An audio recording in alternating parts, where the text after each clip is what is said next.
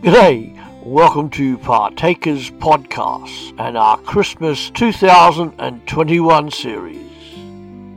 Come and listen. Jesus is no longer in the manger. So we continue by looking at Jesus, investigating who he was, who he is, and why he still matters today in the 21st century. A natural question now follows. Why would God become a human? For this reason.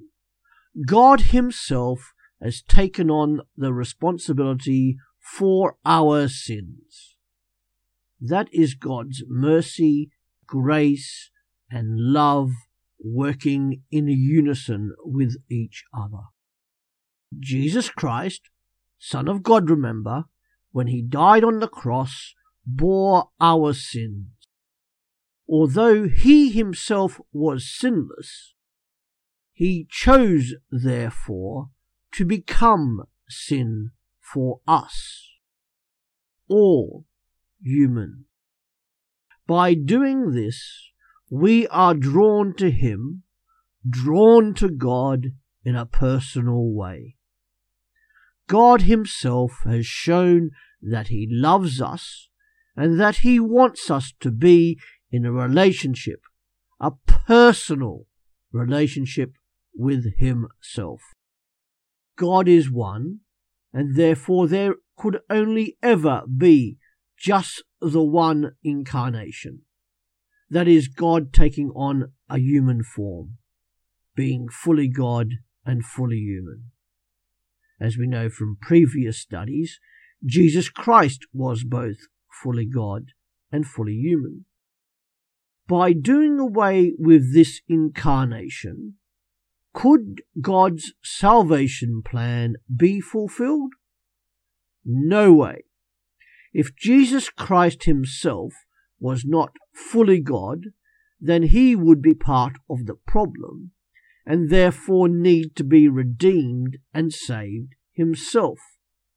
That would not work, as there would then be no possibility of redeeming or saving humanity so that they could have a personal relationship and fellowship with God. God Himself has bridged the gap between the supernatural and the natural, the immortal and the mortal, the infinite and the finite. God did this to show humanity what He is like. Jesus Christ, as God, the Son of God, in person gives us a focal point to which we are to respond to. If not for Jesus Christ, the gap between God and humanity would be insurmountable there would be no bridge between the supernatural and natural, the infinite and finite, immortal and mortal, if not for Jesus Christ. Now, God does not force people to love Him, because that, of course, would not be love. God's love is compelling, but it is not coercive. God does indeed invite all people into a dynamic, personal relationship with himself. It's up to people to respond to the call. And clarification of this can be seen through reading the Bible.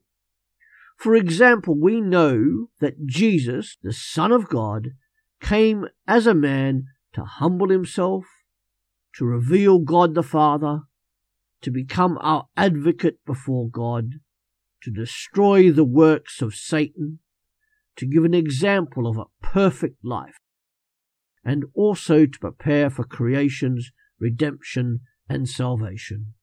And those things are only a starter. We also know Jesus' full glory was hidden during his time on earth and that he lived on the resources of his Father. Jesus emptied himself, made himself nothing, and was made like us when he became human. If Jesus Christ was not fully God and fully human, then he himself would be part of the problem. Therefore, he himself would need to be saved or redeemed. Simply put, that is untenable and unworkable. Jesus Christ, while being fully God, did not lose any of his divinity when he became human.